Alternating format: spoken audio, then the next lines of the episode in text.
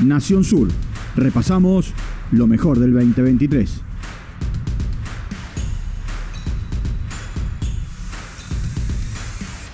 Messi es todo en Argentina y te lo demuestra. En el primer tiempo, las dos primeras pelotas que toca eran gol. Lo que pasa es que lo erran los muchachos, los compañeros. Después, las otras dos pelotas que toca, foul. Genera foul, genera movimiento de las defensas. No hay que, a ver, lo primero que hay que decir es que Ecuador fue una de las selecciones menos goleada de la eliminatoria pasada. O sea, tiene una capacidad para, para defender muy bien y eso que no tenía a Piero Hincapié porque estaba lesionado. Pero es un equipo que se defiende bien. Ayer se paró muy bien en la cancha, muy cerrado a mi gusto para los jugadores que tiene como Moisés Caicedo, como Ener Valencia. Eh, pero bueno, la verdad que estaba jugando contra el campeón del mundo. Y después, Messi es todo para Argentina. O sea, en una pelota parada te define el partido y se queda los tres puntos. Eh, no es que está de retiro, no es que está de paseo, no es que está en ocaso. Es que todavía puede jugar y seguramente si llega a la Copa del Mundo porque él quiera, no porque le falte nivel, eh, va a competir también y cuidado si no se la vuelve a ganar, porque con las variantes que vimos, eh, aquí hago un asterisco, no me gustó Nico González, eh, creo que el caballito de batalla de Scaloni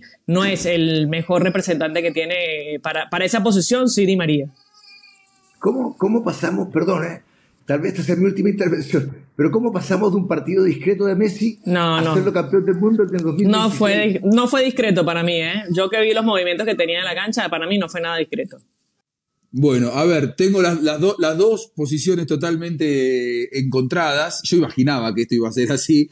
Era tirarle queroseno a un incendio. La verdad que era tirarle queroseno a un incendio, pero bueno, es la idea, señor Zafarian. Lo que pasa es que mirá lo que, mirá lo que nos lleva a Nación Sur, que a mí me lleva a, pedirle cordura a Zafarian, que aporte criterios, Zafarian el hombre, bueno, que, yo vengo luchando para que lo, gane, la que gane cordura en algún momento de su vida y no la ha ganado. Señor Zafarian, dígame, por favor, ¿qué estamos viendo? ¿A un, a un Messi otoñal?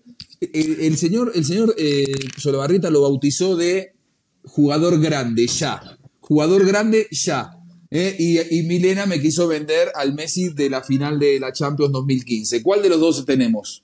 No, no es ni el de la final de la, del 2015 ni un jugador que está terminado. Eh, jugó cuando lo dejaron jugar. Mientras no lo dejaron jugar porque lo marcaron bien. La verdad, estoy enojada a pesar de la victoria. ¿eh? ¿eh? te explico por qué. A ver, a Venezuela le cuesta mucho ganar, eso no es secreto. Y la verdad que cuando juega bien y, el, arbitraje eh, está hacia una cancha nada más, que en este caso es Paraguay, y no es la primera vez. Mi tema es la eh, la reitera, a, ver, la repetición, ¿no? Porque en 2020 este mismo árbitro contra el mismo rival y el mismo jugador le eh, anuló, Andrés Rojas. Sí, el colombiano Andrés Rojas le anuló de la misma forma un penal, una mano, digo, un gol a Venezuela por una mano. Entonces, yo estoy muy enojada por varias situaciones que ocurrieron en el primer tiempo. Incluso hubo un golpe en la cara de Samuel Sosa que era como para amonestación mínimo. No sacó amonestación en tres oportunidades que debió haber eh, sacado, incluso un foul cerca del área, y termina amonestando al primer venezolano que hace foul, estado bien amonestado, pero digo, eh, muy, muy pesada la cancha para los paraguayos, y el mismo colombiano que pitó en ese partido anterior, donde, bueno, estuvo involucrado en una jugada también polémica. Entonces yo digo, le cuesta mucho a Venezuela contra Paraguay, que hace cinco fechas, o sea, 20 años tenía Venezuela sin ganar de local a Paraguay. Y además te lo ponen costa arriba, ¿no? Como si estuviéramos subiendo el Ávila. Los venezolanos entenderán de qué se trata. Pero bueno. Eh, el rojo del Ávila, que al lado de donde salió Caracas. Claro, perfecto. El Cerro del Ávila, sí, sí, sí. Pero bueno, ya para analizar, ¿eh? Porque después eh, lo que escuchamos en el bar también es impresentable. No hay forma de defenderlo. Eh, que si la mano que si hubo mano del Paraguay, para mí hubo mano del paraguayo, es decir, el gol tendría que haber sido convalidado, pero dicen que no, que tocó el hombro. Para mí tocó el bíceps, es mano, eh, y después por proximidad es gol de, es anulado, ahí estaría bien anulado, pero hubo mano del paraguayo previo.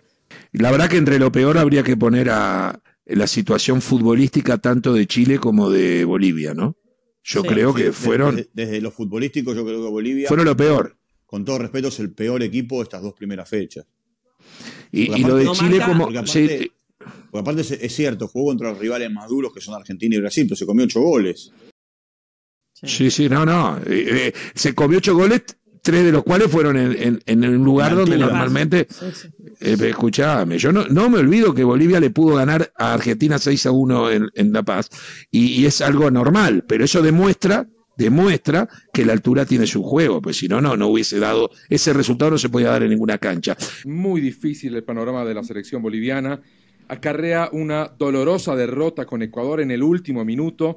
El puesto de Gustavo Costas, si ya estaba en peligro antes de aquel partido, pues ahora mucho peor. Podría ser el primer técnico que deja sus funciones en esta eliminatoria y ya con cuatro fechas adentro, hablo de lo que pasaría después del partido con Paraguay. segundo. Eh, ya eh, las chances. Claro, por Esqueloto. Bueno, después de, Gustavo Barros, de Guillermo Barros Esqueloto, las chances de, la selección boliviana estarían eh, más que mermadas de clasificar al Mundial, aun cuando se sube el cupo de clasificados a la próxima Copa del Mundo. Venezuela y Ecuador me hacen acordar a esa vieja frase de que el que se quema con leche ve una vaca y llora. Yo no los daría clasificados por más que vienen bien, eh, vienen bien encaminados. Para mí, los que van a estar son Brasil, Argentina y Uruguay, seguro, no por ser uruguayos, sino porque son mucho más. Creo que Colombia esta vez es muy difícil que quede afuera, pero yo tengo que dejar, yo no sé, falta muchísimo, no, no a presionar, aparte es larga, no la cantidad de fechas, es larga en el tiempo, yo no sé cómo van a estar en septiembre del año que viene cuando vuelvan las, las eliminatorias, como para ya ser tan drástico. Ahora, Argentina y Uruguay no solamente son un clásico, sino que es el clásico más antiguo del mundo fuera de las Islas Británicas, es el que más veces se jugó y es el que hace más tiempo que se juega y la cantidad de copas que tienen entre ambos es insuperable. Así que es el gran clásico, pero pierde emoción por la disputa, la forma de la eliminatoria actual. Los hermanos venezolanos que nos escuchan y en gran número no van a estar contentos con vos, Sergio, porque yo miro la tabla y Venezuela tiene los mismos puntos que Uruguay. Eh. me parece tu declaración un poco arrogante. Eh, ¿Sabe cómo, se, va, ¿sabe cómo se, Venezuela se puede caer? Se puede caer Venezuela, qué sé yo. Bueno, ya ha pasado, ya le ha pasado. Colombia-Brasil es una fecha importante. Primero para Colombia, que contra Uruguay eh, dejó escapar puntos como local. Y eso nos empieza a restar para lo que son las eliminatorias. Y luego Brasil tiene que enfrentar a uno de los equipos más importantes del mundo, si no es el más importante por ser campeón. O sea, esto, esta eliminatoria y entendiendo que luego nos vamos a volver a ver en la Copa América y la eliminatoria ya después en el segundo semestre, hay mucho, mucho tema para hablar mientras pasa todo este tiempo. Sí, sí permíteme, permíteme, Juanjo. Para mí, el único que salva de cualquier contingencia, incluso perdiendo los dos partidos, es Argentina en toda la eliminatoria de esta. De acuerdo. Eh, porque tiene un crédito. Entonces, ¿qué pasa? Como la eliminatoria vuelve en septiembre, como bien marca Oscar, yo lo que digo es, da tranquilidad para trabajar a los que les vaya bien. Tal vez él siente que el equipo tuvo dos rivales importantes, con Uruguay no anduvo bien, con Brasil ganó, fantástico. Yo soy muy resultadista. No podemos decir que fue un gran partido. No, no, fue una batalla. Por eso, por eso. Fantástico como triunfo, me quedo afónico tres días. Después, si me preguntás de fútbol, y capaz que dice, mira, en fútbol no sé si lo voy a poder encauzar. Eh, más de lo que logré no voy a lograr voy a terminar devolviendo las copas, algunas de las que ya tengo, porque las puedo llegar a perder en el futuro. Y encima no me gano lo que se gana en Gallardo y otro, capaz que... Este, y, Messi es el dueño y, nadie me consulta para irse de la cancha. Capaz que eso yo pregunto, la tiro como un dato. igual, me parece que hay algo. No, no entiendo bien lo que me, pasa. Me parece, me parece que esa situación puede llevar a una reunión, pero no a decir lo que dijo.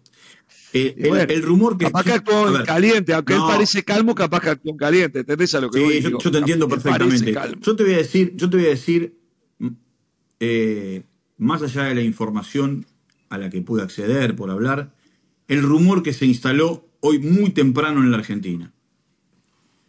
El rumor que se instaló es que los clubes de fútbol en, en la Argentina, insisto, es un rumor, ¿eh? Que los clubes de fútbol en la Argentina sacaron un comunicado muy fuerte para una determinada situación que tiene que ver con el sí, las sociedades anónimas. A las sociedades anónimas. Sí, sí, sí. Pero eso fue la semana pasada. Pero, es político. Pero, por eso, pero por eso. Y cuando a él le preguntaron, él, él no se metió.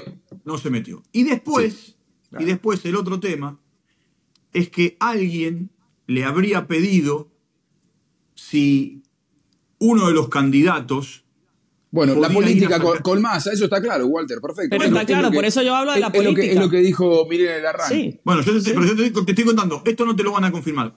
Y el único futbolista que se manifestó por una determinada situación fue Lisandro Martínez, que hoy no está convocado.